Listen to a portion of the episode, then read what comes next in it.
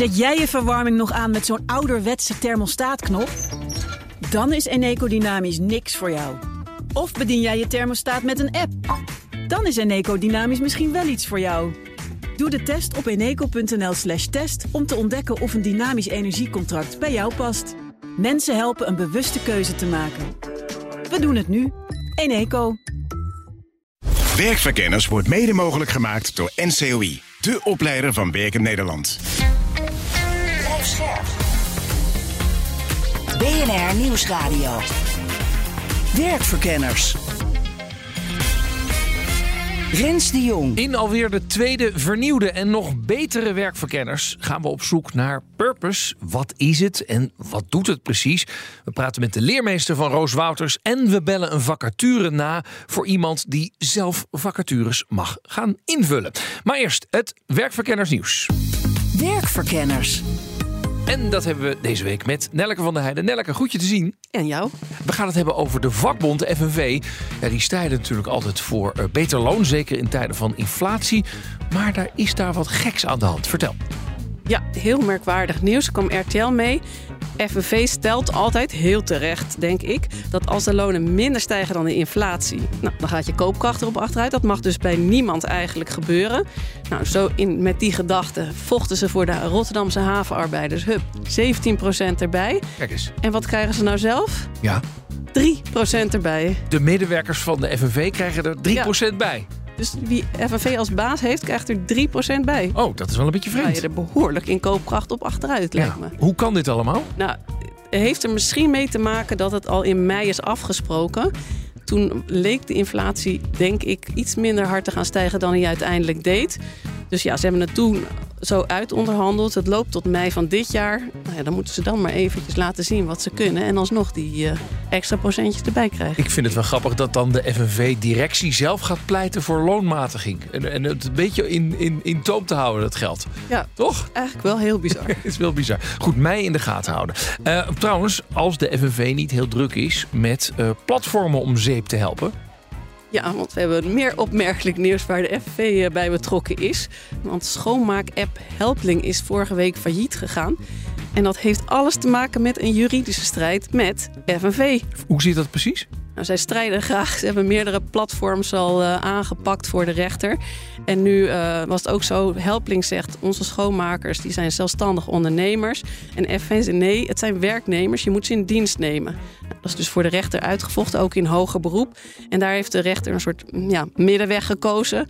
Het zijn geen werknemers, maar ook geen ondernemers. Het zijn uitzendkrachten. En dat heeft uiteindelijk toch hele grote gevolgen voor de bedrijfsvoering van het platform. In elk geval in Nederland is het nu dus einde verhaal voor Helpling. En want waarom gaat het dan mis voor Helpling? Nou, het werkte zo dat Helpling een commissie van 32% inhield op de vergoeding van de schoonmaker die via het platform aan het werk was. Nou, dat mocht niet meer. Dat moest nu doorverrekend worden aan degene die de schoonmaker inhuurde. Ah, dus ik moest dat, als ik een schoonmaker inhuur, zelf gaan betalen? Ja. Nou, dat wordt een beetje onaantrekkelijk natuurlijk. Nu eerst dacht ik van, het is nog best wel leuk om via Helpling een schoonmaker in te huren in plaats van dat zelf zwart te regelen. Nu lijkt dat toch het interessantste om het wel op die manier te doen. En er was ook nog iets met die commissie die ze per opdracht dus rekenden. Die moest een eenmalige vergoeding worden. En dat maakt het financieel ook nog weer allemaal veel donkerdere rode cijfers. Door de acties van de FNV en door naar de rechter te gaan is het businessmodel van Helpling om zeep geholpen. Zo kunnen we het stellen. Ja. Oké, mooi bruggetje naar iets anders. Want het volgende nieuws heeft weer te maken met die aloude strijd. Hè. Is het nou een werknemer of een zelfstandig ondernemer? En jij dook de sport in, begrijp ik. Ja, het is eigenlijk al een iets ouder verhaal, maar ik vond het zo opvallend dat ik het zeker even mee wil nemen. Het gaat om een hockeyer, een bekende Nederlandse hockeyer. Ik weet helaas niet wie het is, maar die dacht dat hij zelfstandig ondernemer was en door zijn hockeyclub werd ingehuurd als ondernemer. Maar de rechter zei nee, je bent een werknemer. En het gevolg is dat hij nu belasting moet betalen, premie en volksverzekeringen als een werknemer. En dat hij zijn zelfstandige aftrek kwijtraakt. Oh, en waarom was hij dan geen zelfstandig ondernemer? De rechter heeft het hier over een verkapt dienstverband omdat er sprake is van een gezagsverhouding. de trainer zegt of je moet verschijnen, of je opgesteld wordt, waar je in het veld staat, of je gewisseld wordt. Nou, klinkt wel als een werknemer. Ja, het klinkt wel als een duidelijke gezagsverhouding, ja, precies, inderdaad. Ja. Nou ja, er is nog een ander argument om zelfstandige te zijn. Dat droeg die Hok hier ook van. Ik mag mezelf laten vervangen. Maar helaas, dat vond de rechter niet overtuigend. Jammer dan. We gaan nog even virtueel. Ja, de metaverse in uitzendorganisatie Unique heeft halverwege vorige maand een vestiging geopend in de metaverse. Een virtuele vestiging dus. En daar kunnen mensen met een avatar gewoon helemaal anoniem rondlopen en met recruiters praten en kijken of er leuk werk is. Ja. Nou, we zijn inmiddels een maand verder, dus ik dacht misschien is het leuk om even met Unique te bellen. Of daar ook wel mensen komen. Precies. Ja, dan moeten we natuurlijk de algemeen directeur van Unique hebben. En dat is Mandy Stevens. Goeiedag, hebben wij contact? Zeker hebben wij contact, Rens. Kijk, is er gewoon nog via een normale telefoonlijn. Maar dat kan bij jullie dus ook via de metaverse, begrijp ik. Ja, dit is een beetje een ouderwetse manier natuurlijk van communicatie. Maar ja, voor deze ene keer. Ja, wat hebben jullie precies geopend? Wij hebben een unieke vestiging geopend in de metaverse. En de metaverse is heel breed, hè? Er zijn verschillende metaverses. Waar hebben jullie het dan gedaan? Wij hebben gebouwd op het platform van Ravel. Oké. En komen daar mensen? Gelukkig wel. Oké, vertel. Ja, we hebben 12 december gelanceerd. En dat hebben we gedaan met een kleine groep van klanten, zakenrelaties. Om te kijken wat de eerste feedback was. En op 13 december hebben we eigenlijk onze metaverse, de Universe-vestiging, geopend voor een ieder die daar een kijkje wil komen nemen. En ja, we hebben gelukkig gemerkt dat er grote interesse is. Want? Wat zie je dan precies? Nou, als we kijken naar de eerste 3 weken... want de laatste week hebben we nog niet gemeten, maar de eerste 3 weken...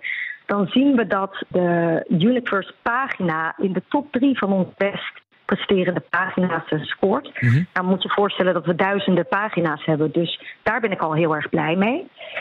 En wat we vervolgens ook zien is dat werkzoekenden en of gewoon zoekende mensen die een kijkje nemen in die metaverse ook daadwerkelijk doorstappen naar de toren die wij gemaakt hebben. En in die toren kunnen ze een talentenpaspoort bij elkaar verzamelen. Ja.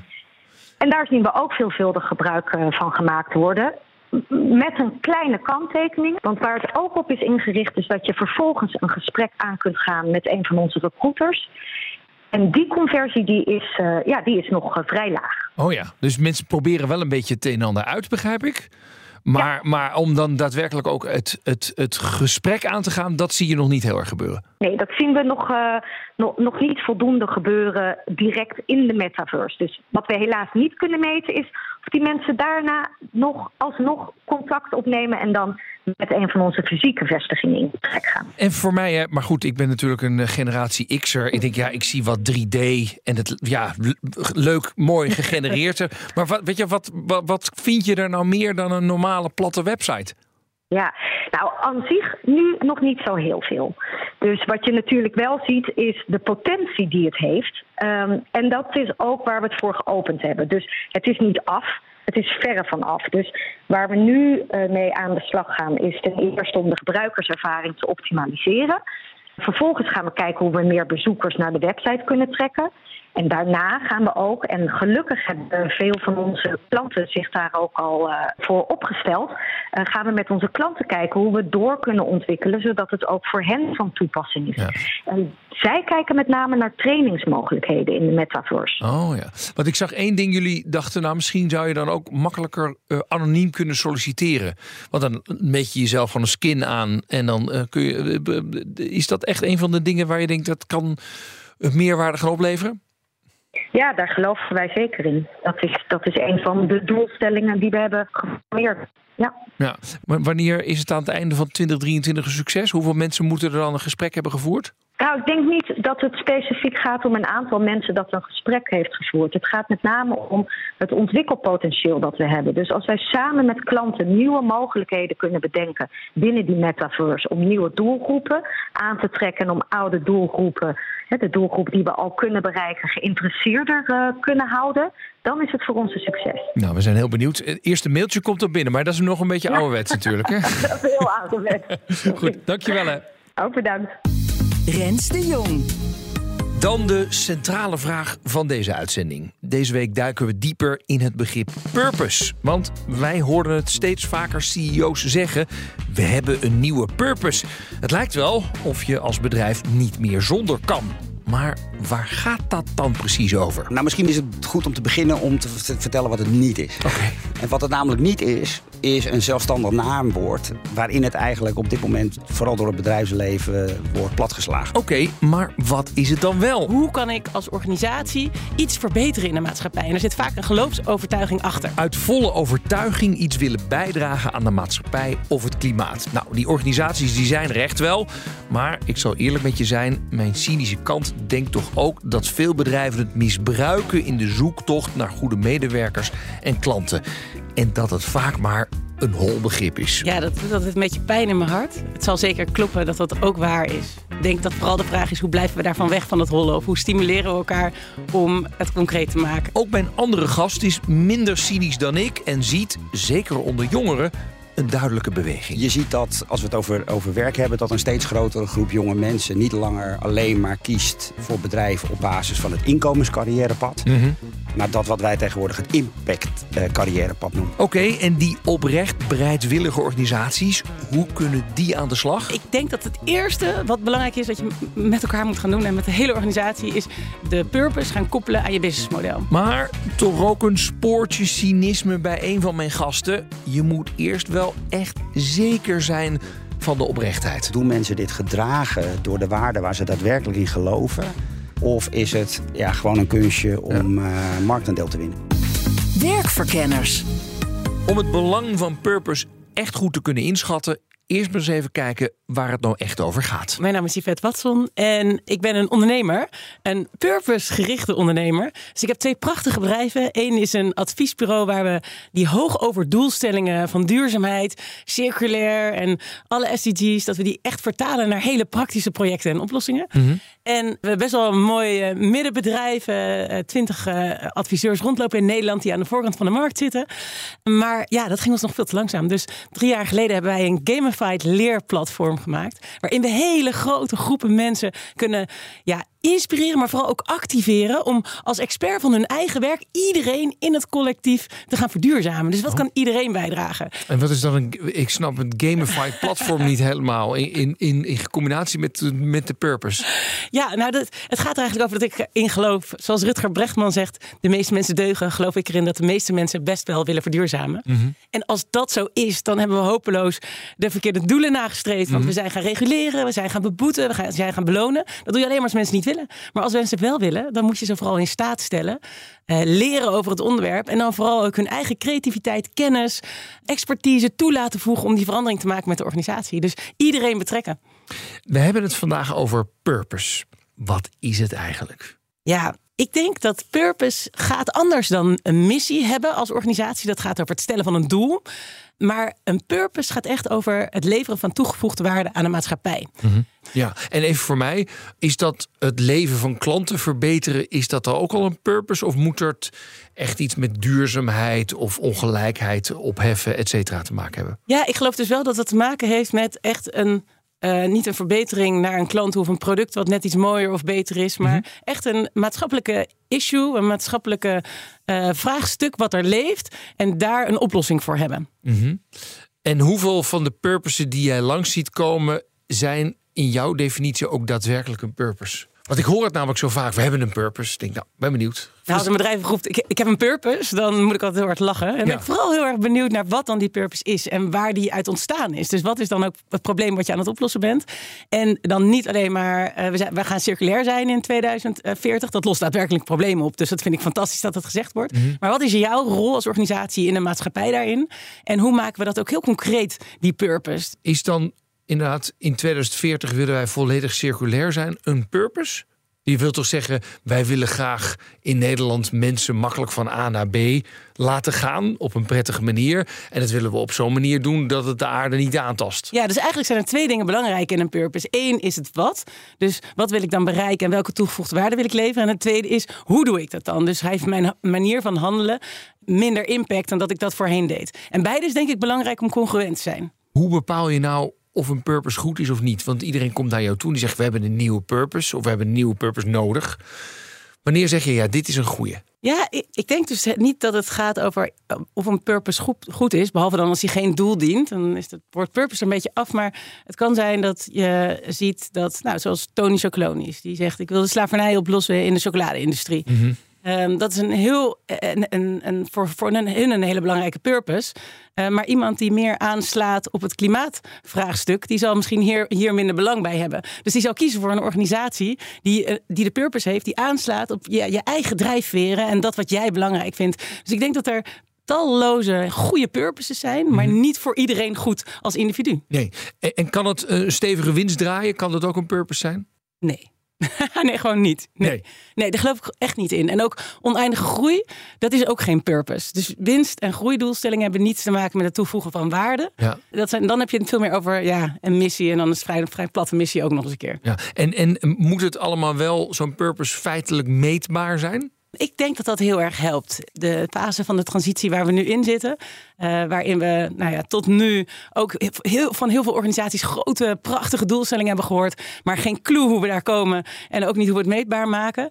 Maakt ook dat je ziet dat de kledingindustrie. Het is allemaal ongelooflijk intransparant. En consumenten weten ook niet meer wat te geloven. Dus dat heeft ook de hele duurzaamheidsbeweging denk ik een beetje vertroebeld. Ja. Dus ik geloof er heel erg in dat we nu dat ook nodig hebben. Die transparantie, die meetbaarheid en die concreetheid daarin. En dat we elkaar daarvoor accountable houden. Elkaar verantwoordelijk houden. Je hoort steeds vaker dat mensen die een nieuwe baan zoeken, ongeacht de leeftijd overigens, zeggen ik zoek eigenlijk wel meer naar de purpose van het bedrijf. Tenminste, dat is mijn aanname. Maar is het waar? Is het voor mensen een manier om het kaf van het koren te scheiden qua werkgevers? Ja, is het waar? Ik ben geen onderzoeker die hier onderzoek naar gedaan heeft. Ik heb wel heel even hier wat nagezocht. En ik zag wel dat Salesforce een onderzoek had uitgebracht dat 80% van de medewerkers in Nederland impact wil maken. Mm-hmm. Dus dat zegt wel wat. Ja. En wat ik omheen zie is dat ik ga steeds vaker van mensen met een leeftijd tussen de 30 en 55 naar me toe die zeggen, kan ik even een gesprekje met je hebben? Want ik wil graag mijn baan omgooien naar een impactvolle baan. Dus wat ik kan dit en dit heel goed, maar hoe kan ik dat dan ook op een juiste manier inzetten, zodat ik daar impact mee kan maken? Ja, en wat ik veel zie na lezingen, komen er young professionals naar me toe die echt met hun handen in het haar zitten en zelfs de vraag stellen, is het nog wel geoorloofd om kinderen te krijgen? Mm-hmm. En die kiezen heel duidelijk voor een impactvolle baan. Ja. Maar dan geloof ik ook dat ik in een bubbel leef en dat er vast nog een hoog percentage zal zijn die er nog niet zo erg mee bezig is. En ook voor mijn andere gast, ben je er niet met het optikken van een mission statement dat je het een en ander duurzaam wil doen? Zeker niet als je een oliebedrijf bent of een frisdrankfabrikant. Ik ben Kees Klomp en ik ben lector betekeniseconomie aan de Hogeschool Rotterdam. En dat betekent dat ik onderzoek doe naar economische systeemverandering. Ja, en wat is betekeniseconomie eigenlijk? Nou, betekeniseconomie is een nieuwe benadering van economie, waarbij we zien internationaal dat er een steeds grotere groep mensen beslissingen nemen als het gaat over productie en consumptie, en dus ook werk, op het gebied van betekenisgeving. Dus we zien dat steeds meer mensen beslissingen nemen in het teken van hun persoonlijke zoektocht naar zingeving. In plaats van winstmaximalisatie? Ja, dus je ziet dat mensen willen werken bij bedrijven die zij nadrukkelijk zien als onderdeel van de oplossing. Ja. Die een positief verhaal in de wereld manifesteren. En hoe groot is die groep eigenlijk? Nou, die groep die stijgt gestaag. Dat is nog steeds geen meerderheid. Mm-hmm. Weten we iets van procenten of wat dan ook? Van hoeveel procent van de medewerkers denkt, ik wil wel bij een bedrijf werken dat impact maakt? Nou, wat het in Nederland exact is, vind ik lastig om te bepalen. Wat we wel met zekerheid kunnen vaststellen, is dat dat vooral iets is van generatie Z en generatie Y. De millennials en de centennials. De millennials hebben dit ingezet. Mm-hmm. De huidige jongvolwassenen, die binnen veel bedrijven ook een beetje zo'n middelmanagement vormen. En de generatie Z die daarnaast is gekomen, de centennials, die nu studeren of net instromen. En wat je ziet, is dat de millennials, vooral op basis van persoonlijke ontwikkelingsvraagstukken, zingeving, betekenisgeving, zelfrealisatie, keuzes hebben gemaakt. En dat de generatie Z, de centennials, dat vooral doen op basis van systeemverandering. Mm-hmm. Dus het is interessant om te zien dat en wat is dat, systeemverandering? Nou ja, systeemverandering is de erkenning en dat is ook logisch. Hè? Want generatie Z is natuurlijk opgegroeid te midden van de steeds erger wordende klimaatcrisis. En de ontdekking of de erkenning eigenlijk dat het economische systeem daar de debet aan is. Ja, ja. En dat we dus op een andere manier een ander systeem eigenlijk nodig hebben om dat op te lossen. Ja. En dat is, maar wat ze gemeen hebben, dat is interessant. En er is een Amerikaanse socioloog, Byron Williston, die heeft daar een prachtig stuk over geschreven. Die heeft het over, die noemt eigenlijk deze twee generaties samen, gooit hij op één hoop en noemt hij generatie A van generatie Anthropoceen. En die zegt dus eigenlijk dat deze twee generaties steeds meer aan het verweven zijn tot een soort van supercohort, mm-hmm, die echt beslissend en bepalend gaat zijn op bijvoorbeeld de arbeidsmarkt. Ja. En dat is wel interessant ook, want nu met quiet quitters en de Great Resignation zie je inderdaad wel bewegingen waarin je ziet dat jonge mensen hele, ja, voor economen onbegrijpelijke beslissingen nemen. Ja, terwijl het, als je het vanuit een betekenisperspectief bekijkt, logisch is. Volstrekt logisch, ja? Ja.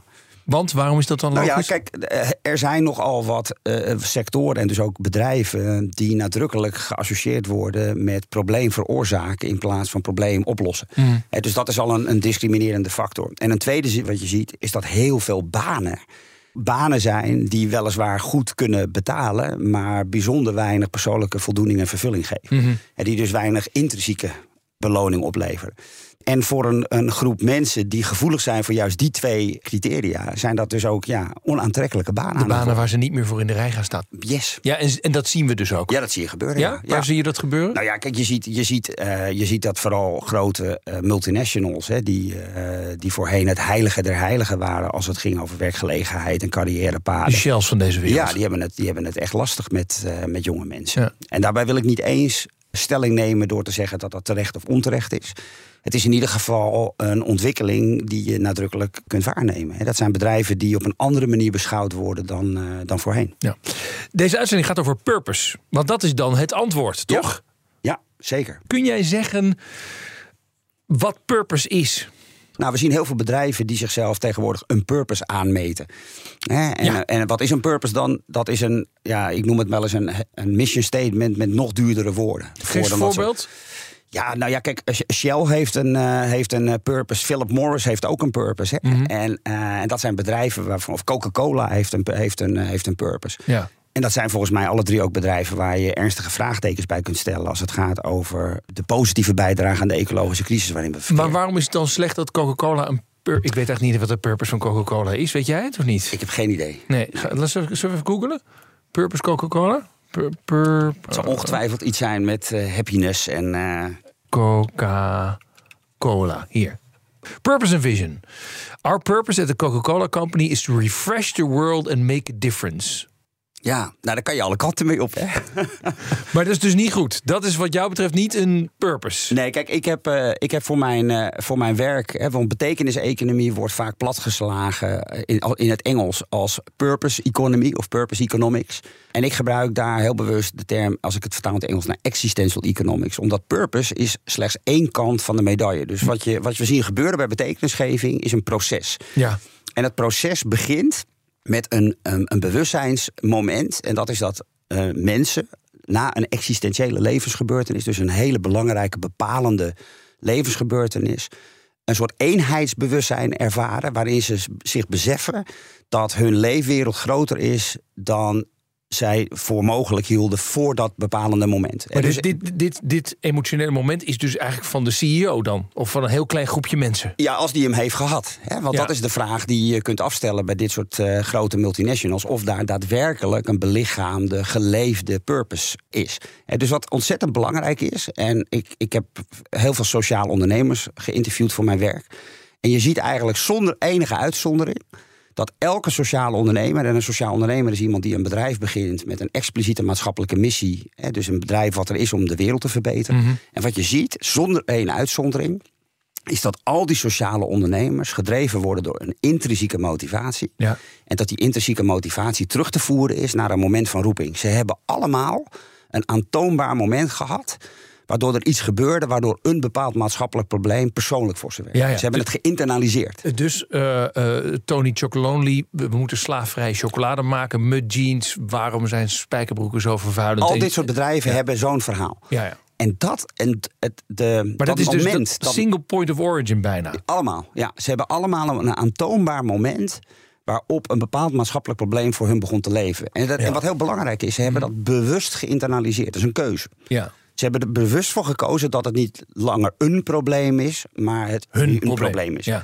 En wat is purpose? Okay. Ik denk dat het de goede manier om dit te formuleren is dat ik 100% geloof in de kansen en in de mogelijkheden voor grote corporates om zo'n transitieproces, zo'n transformatieproces door te maken. Mm-hmm. Mijn stelling is alleen wel dat het dus afhankelijk is van een CEO of iemand anders die bij macht is om zo'n existentiële levensgebeurtenis door te voeren in beleid waardoor dat hele bedrijf omgaat. Het gebeurt dus niet op de marketingafdeling. Nee. En dat is waar purpose nu vooral leeft binnen bedrijven. Het ontstaat en het gedijt bij marketingafdelingen. Ja.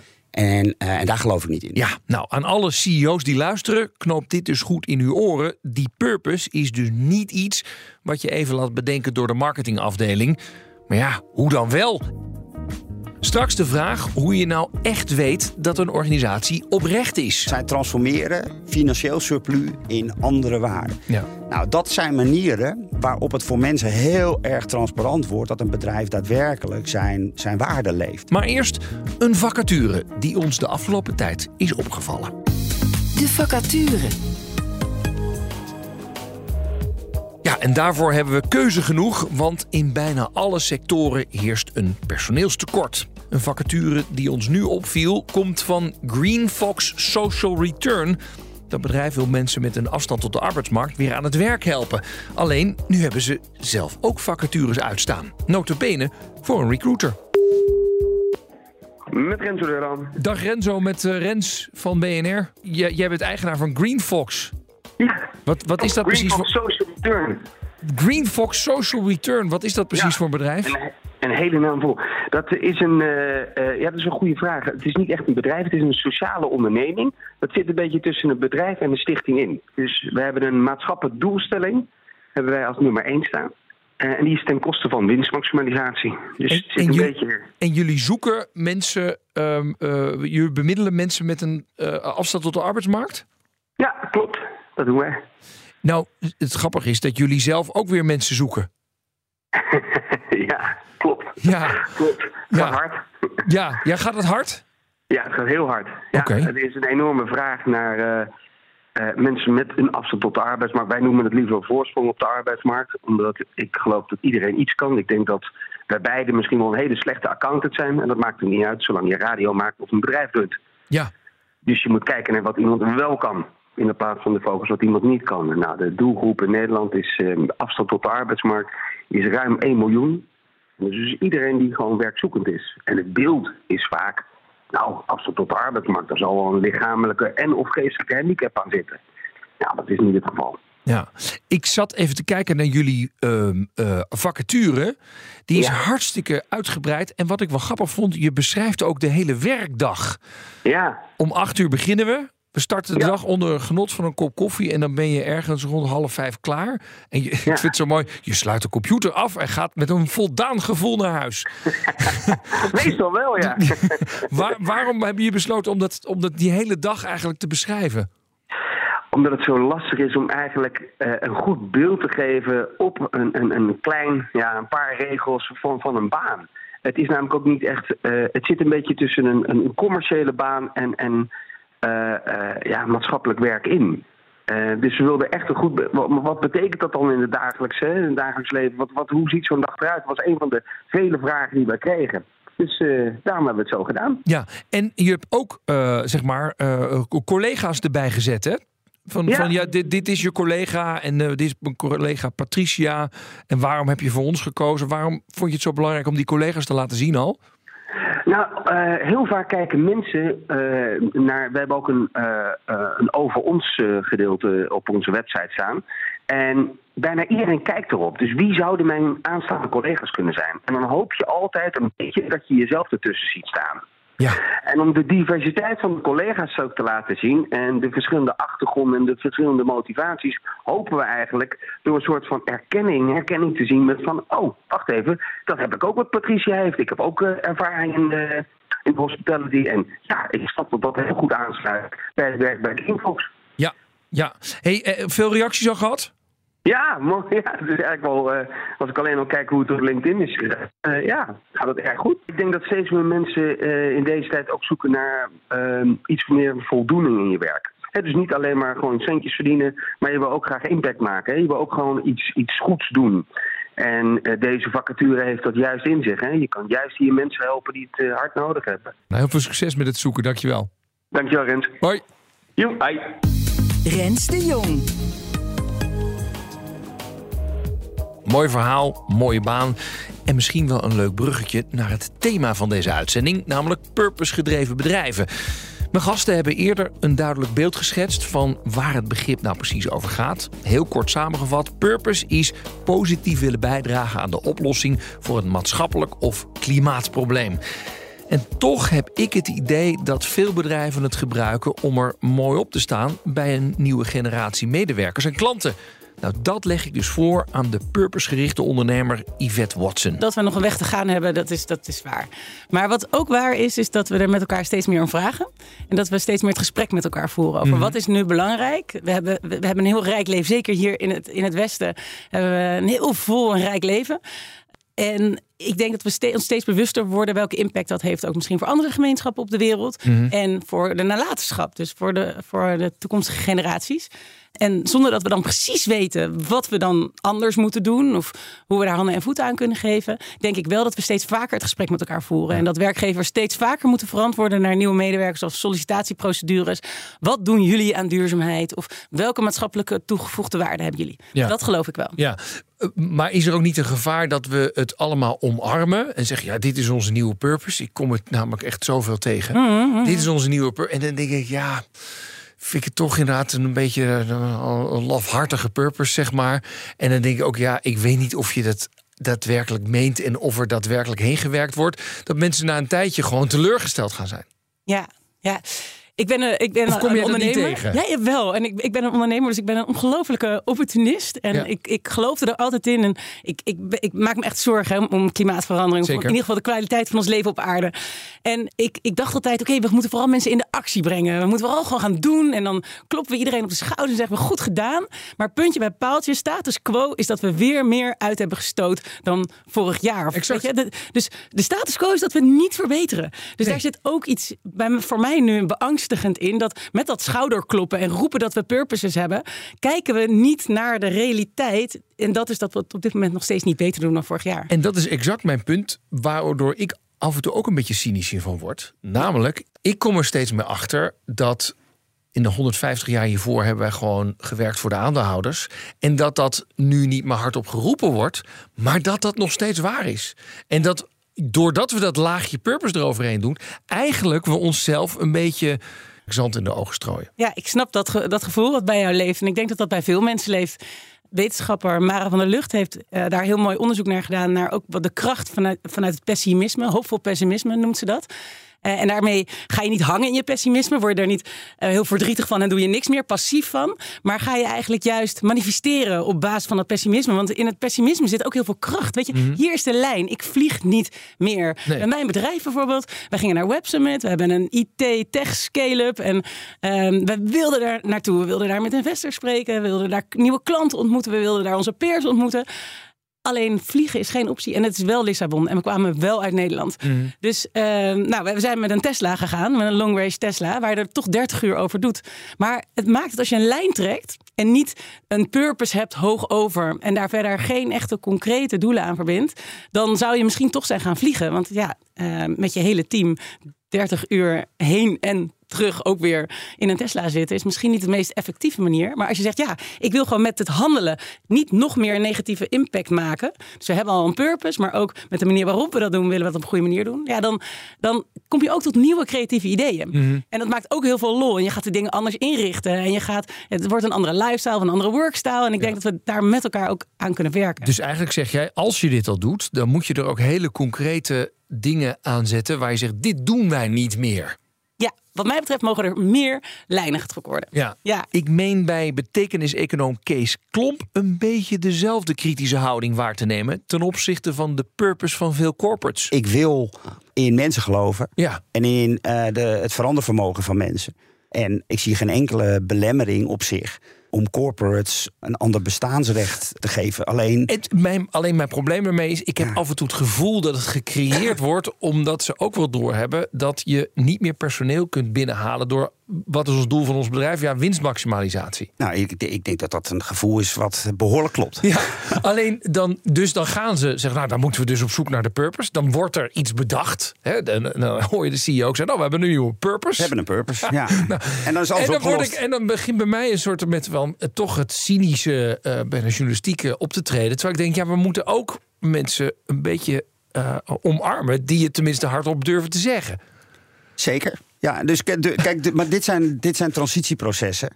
En die gaan altijd gepaard met horten en stoten en vallen en opstaan. Hè? Dus ik geloof ook zeker in een soort van zelfontwikkelend vermogen, waarbij dingen misschien beginnen op de marketingafdeling.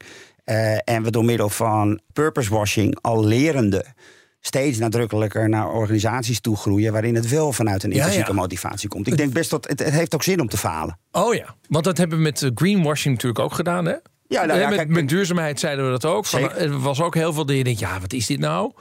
Maar later wordt het steeds beter. Nou ja, kijk, je ziet in duurzaamheid nog steeds heel veel greenwashing. Mm-hmm. Maar wat veel belangrijker is dat het voor bedrijven steeds moeilijker wordt gemaakt om te greenwashen. Ja. Ik denk dat dat een hele belangrijke ontwikkeling is. En dat zou met purpose dus ook kunnen zijn? Ik denk dat dat zeker aan de hand is. Ik denk dat er een ongelofelijke bekendheid is, informeel, over de ware intenties en bedoelingen van bedrijven. En wie rekent ze daar dan op af? Ja, ik denk de aspirant werknemers en ook consumenten. Ik denk dat er steeds meer mensen super kritisch zijn op datgene wat bedrijven beloven. Hoe laat je als leiding van een bedrijf zien, we hebben die purpose opgeschreven, hoe we eraan zijn gekomen, laten we even in het midden. En we menen het. Hoe laat je zien dat je het meent? Nou ja, kijk, daar draait het in mijn beleving allemaal om. Hè. Dus wat je kunt zien aan bedrijven die daadwerkelijk hun purpose intrinsiek gemotiveerd manifesteren. Mm-hmm. Ja, die vertonen ook gedrag wat aantoonbaar bijdraagt aan die maatschappelijke missie die ze hebben. Nou ja, kijk, als je een bedrijf als Commonland bijvoorbeeld neemt, waar ik een enorme fan van ben. Een club die gedegenereerd landbouwgrond probeert te regenereren. Dus landbouwgrond eigenlijk opnieuw te laten leven. Mm-hmm. En zij werken met wat ze de 4 returns noemen, de 4-voudige return. Dus zij laten zien dat er geld in het bedrijf gaat en er komt 4-voudige waarde uit. Dus zij creëren een return on financial capital, return on social capital, return on natural capital en return on individual capital. Dus zij laten zien aan hun investeerders, aan hun consumenten en ook aan de medewerkers, dat geld getransformeerd kan worden in andere vormen van waarde. Ja. He, dus voor hun is biodiversiteitswinst is echt de winst. Ja. He, die ze ook rapporteren. Is even belangrijk als capital gains. Letterlijk, ja. Want zij transformeren financieel surplus in andere waarden. Ja. Nou, dat zijn manieren waarop het voor mensen heel erg transparant wordt dat een bedrijf daadwerkelijk zijn waarde leeft. Mm-hmm. En dat is dus ook in gedrag af te meten. Ja. En ik denk dat dat uiteindelijk de beslissende factor gaat worden, de scherprechter. Dat bedrijven afgerekend gaan worden op het bewijs wat bij de belofte wordt gegeven. Ja. Want heel veel van deze bedrijven beloven van alles. Ja. Maar ze bewijzen natuurlijk eigenlijk helemaal niks. Mm. We hadden het over purposewashing en greenwashing. Mm-hmm. Kijk, bijvoorbeeld de onophoudelijke reeks aan greenwashing heeft ervoor gezorgd dat de ESG-discussie, environmental en social governance, wat een belangrijke vorm is van rapporteren. Hè, dus dat bedrijven niet alleen hun financiële rapportages doen, maar ook hun environmental, social en governance rapportage. En wat is nou gebleken? Dat heel veel bedrijven, als het gaat over ESG, ongelooflijk welklinkende groene data laten zien. Mm-hmm. Maar wat ze doen, is ze laten de verbetering zien ten opzichte van hun eigen realiteit. Ja. He, dus stel dat je 1000 plastic gebruikt en je reduceert dat tot 500... dan kun je een enorme bak vooruitgang laten zien, namelijk 50%. Ja. Maar wat je niet laat zien, is dat je nog steeds 500 schade berokkent. Nog steeds. Nou, en daar is nu een enorme bak kritiek op gekomen, waardoor ESG governance nu gaat werken met een soort van set van universele criteria, parameters, indicatoren waardoor bedrijven eigenlijk niet meer kunnen greenwashen. Nee, een soort Nutri-score, maar dan op... Yes. Ja. Dus, dus een bedrijf, en dan krijg je dus transformationele data. Dus dan gaat het niet meer over bijvoorbeeld plastic of over water, maar dan gaat het dus over wat ze dan thresholds en allocations noemen. Wat betekent dit nou in het grotere geheel? Ja, wat percentage is dit? Ja. En dat zie je volgens mij, en dan wordt het interessant, omdat de bedrijven die niks te verbergen hebben, vanaf dag 1 eerlijk zijn geweest over hun impact en over hun indicatoren. En heel veel bedrijven die vooral wel wat te verbergen hebben, die door extrinsieke motivatie gemotiveerd worden, daarin nu vastlopen. Oké, nou, we laten het cynisme los. Hoe gaan we nu als welwillende ondernemers en medewerkers concreet aan de slag? Nou, dat kan dus niet door allemaal nieuwe bedrijven met de juiste purpose op te richten, zegt ondernemer Yvette Watson. Het gaat er ook om hoe transformeren we onze organisaties die al bestaan. Hè? Mm-hmm. Dat is de 99% die het in 2050 gefixt moet hebben. Ja. Het is maar 1% nieuw of zo wat erbij komt. Dus waar geloof je nou eigenlijk in? En toen je ooit begon als ondernemer of toen je nog als klein team, of waar stonden jullie nou eigenlijk voor? En dat vertalen naar een purpose die naar de toekomst toe ook echt waarde gaat toevoegen. Dus een probleem oplossen. Nou, je hebt misschien een bedrijf wat wasmachines verkoopt. Ja. En je eigenlijke purpose was dat je vond dat mensen dat niet meer in de sloot moesten doen, maar dat je dacht, dit is echt lekkere schone kleren. Weet je, we maken het makkelijk voor mensen. Ja. En dat heb je op een manier gedaan. En je businessmodel is van die grote witte units bij andere mensen in hun huis te plaatsen. Ja. Maar wat Bundels bijvoorbeeld heel leuk gedaan heeft, die heeft gezegd, oké, onze purpose is nog steeds dat mensen heel gemakkelijk toegang krijgen tot schone was, maar dat ze dat ook op een hele duurzame manier kunnen doen en dat het betaalbaar is. Mm-hmm. Dus een Miele wasmachine, ik weet niet of ik hier merknamen mag noemen, maar die zijn hartstikke prijzig. Die zijn ook super energiezuinig. En nu helemaal met de hoge energieprijzen levert het een enorm conflict op als je dat niet nu kan aanschaffen. Maar als je kunt betalen per gebruik, in plaats van dat je voor de aanschaf van zo'n ding aan de lat staat, ben je alleen maar verantwoordelijk voor het gebruik daarvan. Mm-hmm. Dan maak je dus die purpose die je had, koppel je aan een toekomstbestendig businessmodel. Ik denk dat de brainstorms zijn, of de uitdagingen zijn waar organisaties voor staan. Ja, omdat je dan als er na 20 jaar een Miele ongeveer stuk is, dat die dan niet op de schroothoop gaat. Ja, dus er zitten meerdere winstpunten daarin. Dus ja, de producent blijft verantwoordelijk voor het materiaal, voor de grondstoffen, die ze weer ook goed kunnen inzetten. Maar het is ook zo dat doordat de consument alleen maar voor het gebruik hoeft te betalen, ook die zuinige machine toegankelijk wordt. Ja. Want als student, ik kon het als student helemaal niet betalen, terwijl ik had het heel graag willen gebruiken, zeg maar. En wat is dan wat zou dan het zinnetje in de purpose zijn voor zo'n wasmachinefabrikant? Misschien moet de purpose van een wasmachinefabrikant zijn, misschien moeten we mensen leren om gewoon niet zo vaak hun kleding te wassen. Want we wassen het namelijk belachelijk veel. We wel 1 keer dragen en we gooien het dan weer in de was. Ja. Alleen, dat komt niet uit in het businessmodel en et cetera. En iedereen schone kleren is nou niet echt een purpose, toch? Nou, ik denk ook dat we goed en creatief kunnen kijken naar, en dan is de purpose en verduurzaming naar die kwalitatieve maatschappij toewerken, is dan niet alleen maar less is more. Ik vind dat het is ook een beetje dat oude duurzaamheidsdenken. We moeten ook vooruit. Ik vind het zo mooi bijvoorbeeld aan circulaire economie, dat we gaan echt weer ontwikkelen. Het is echt weer innovatie. We gaan de dingen slimmer doen. Gewoon vooral veel slimmigheid inbrengen. Ik denk dat daar ook wel de key ligt. Ja. Dus alleen maar dingen niet doen en tegen vliegtuigmaatschappijen zeggen, jullie moeten gewoon stoppen. Ik weet niet of dat de oplossing is. Daar zit ook veel technologische vooruitgang. Maar misschien moeten ze gewoon net wat andere dingen gaan doen. Ja. Met al die briljante breinen die daar rondlopen. Ja. En waar zie jij het vaak goed gaan en waar zitten de valkuilen in? Nou, wat ik zie wat echt wel belangrijk is en ten grondslag ligt aan zo'n traject, is dat de eigenaar of de founder of de directeur, degene die helemaal bovenaan staat op dat moment in de organisatie, dat die volledig van overtuigd is. Dat die ook zegt, oké, als het wat extra geld kost of het brengt een dilemma met zich mee, dan gaan we het daarover hebben. En dan gaan we niet weer kiezen voor de oude weg. Dus ik wil dit echt. Ik wil echt zorgen. Nou, ik heb dat bij Compass Groep gezien. Kevin Helberg, de cateraar Urest, valt daaronder. Is een hele grote cateraar. Voeden 100.000 monden per week in de Benelux, geloof ik. Nou, dat is echt volume. Hè? Als je daar maar 5% afwijkt naar duurzamer, dan gaat het echt over megalomaan impact, positieve impact die je dan maakt.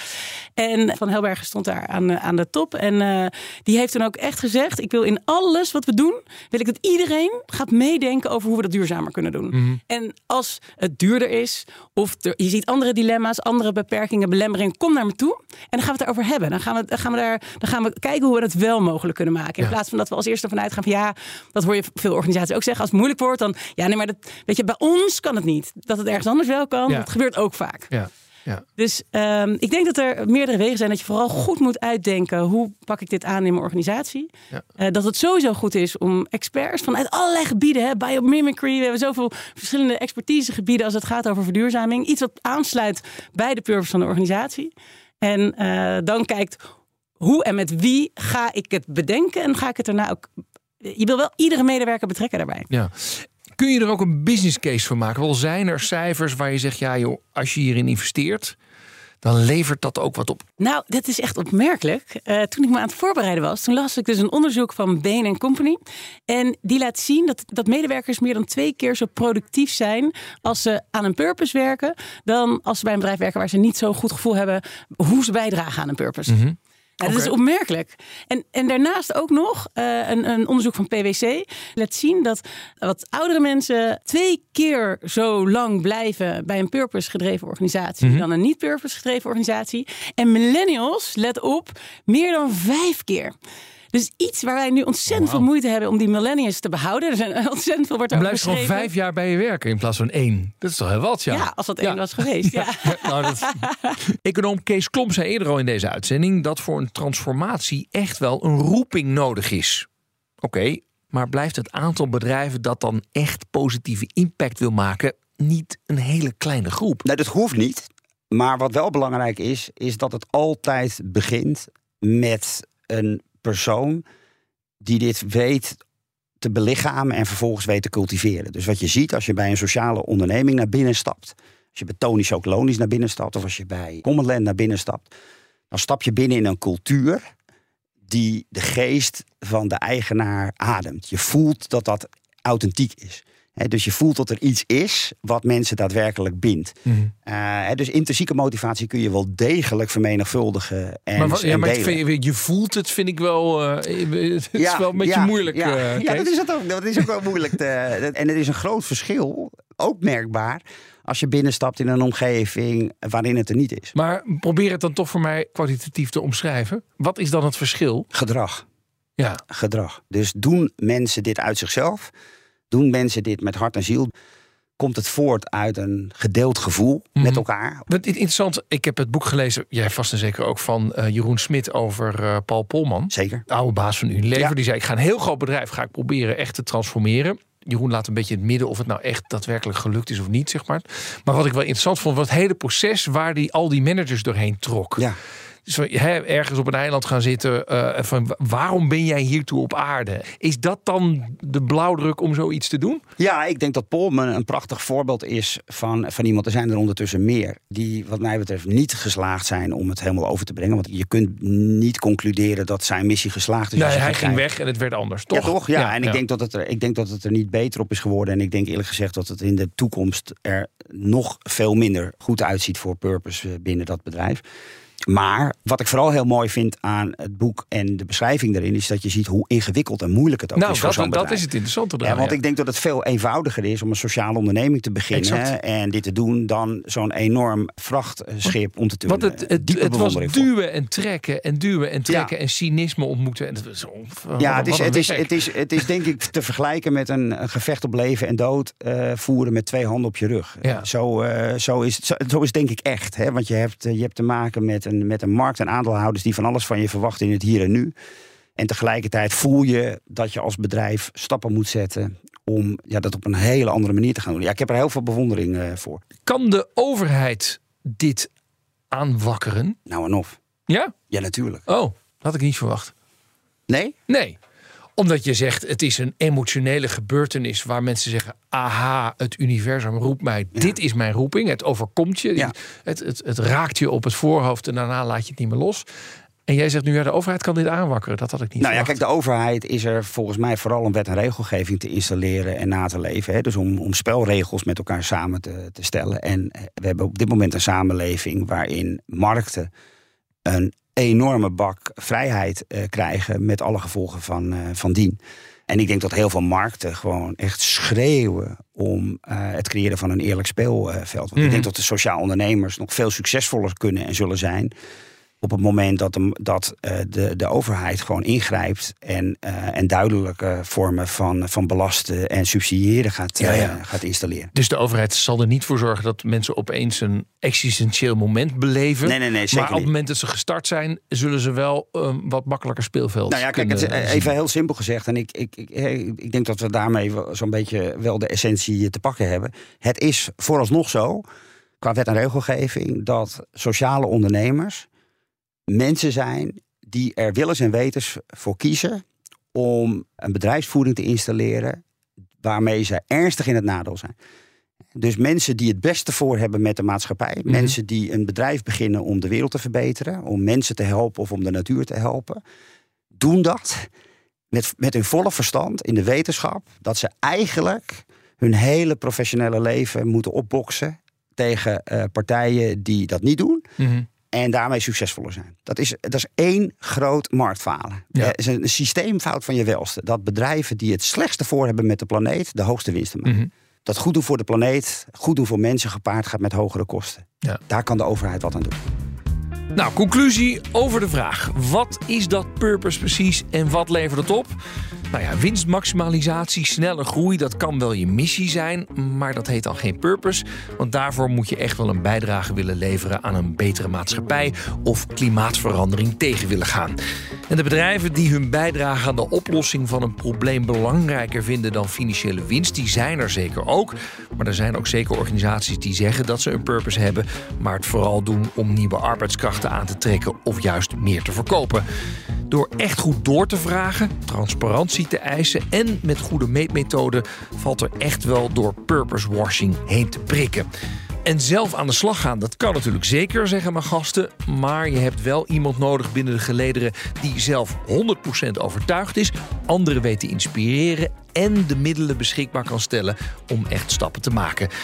En ook al is intrinsieke motivatie een absolute voorwaarde, toch kan de overheid ook echt helpen door bijvoorbeeld te zorgen dat vervuilen niet langer veel meer financieel loont dan strijden voor een betere, schonere wereld. Nou, ik zelf ben ietsje minder cynisch geworden en hopelijk hebben we jou ook kunnen inspireren tot wat eerste voorzichtige stappen. De leermeester. We zijn alweer aangekomen bij het laatste onderdeel van deze uitzending. En dat is de leermeester. Wie zorgde bij jou voor een kantelpunt in je carrière? Wie maakte dat je een andere afslag koos? Of hielp je een stap te zetten die je anders niet durfde te zetten? Nou, iedere week willen we een leermeester laten weten wat hij of zij voor iemand heeft betekend. Deze week wil Roos Wouters, oprichter van de werkvereniging, haar leermeester vertellen hoe hij haar inspireerde om de rest van haar leven onafhankelijk te blijven denken. Wie is jouw grote leermeester? Mijn grote leermeester is Meindert Fennema. Help mij eventjes. Mijn docent, dat heet geloof ik professor of op de universiteit. Mm-hmm. Ik studeerde politicologie. Zullen we hem even gaan bellen? Ja, wel spannend hoor. Oké. We gaan hem even bellen. Hallo. Dag meneer Fennema, met Rens de Jong van BNR. Ja. Ja, meneer Fennema, ik bel u voor de rubriek De Leermeester, want u bent aangewezen door iemand als zijn of haar leermeester. Dat wist ik al, maar niemand wil mij vertellen wie die persoon is. Nou, die staat bij mij hier in de studio. Het is Roos Wouters. Oh, wat leuk! Ja, wat leuk. Hi, Meindert. Hallo. Hallo. Hallo. Ja, ik werd gevraagd. Ze zeiden, wie heeft echt een indruk op jou gemaakt waardoor je echt anders bent gaan denken, anders bent gaan werken. Waardoor ben jij echt veranderd in je leven? En wie is dan jouw leermeester? En ik wist het meteen. En dat is Meindert Fennema, omdat hij jou heeft geleerd, je bent niet raar of wat dan ook, maar een onafhankelijk denker. Ja. Ja. Kunt u zich er nog iets van herinneren van de colleges met haar? Nou, dat niet, maar wel van haar. De context kan ik mij niet meer precies herinneren. Ik weet niet, kijk, ik gaf hoorcolleges en ik gaf werkgroepen. En zij zal vast in een werkgroep gezeten hebben. Maar ja, ik ken haar goed natuurlijk. Maar ook omdat ze later zelf bekend geworden is. En toen dacht ik, god, wat een zelfstandige denker. Ja. En ze durft ook tegen de stroom in te gaan.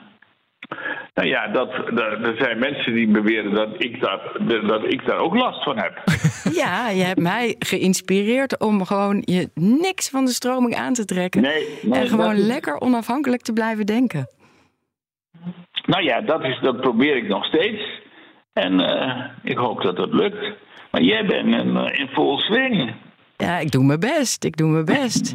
Dus ik dacht, ja, ere wie ere toekomt.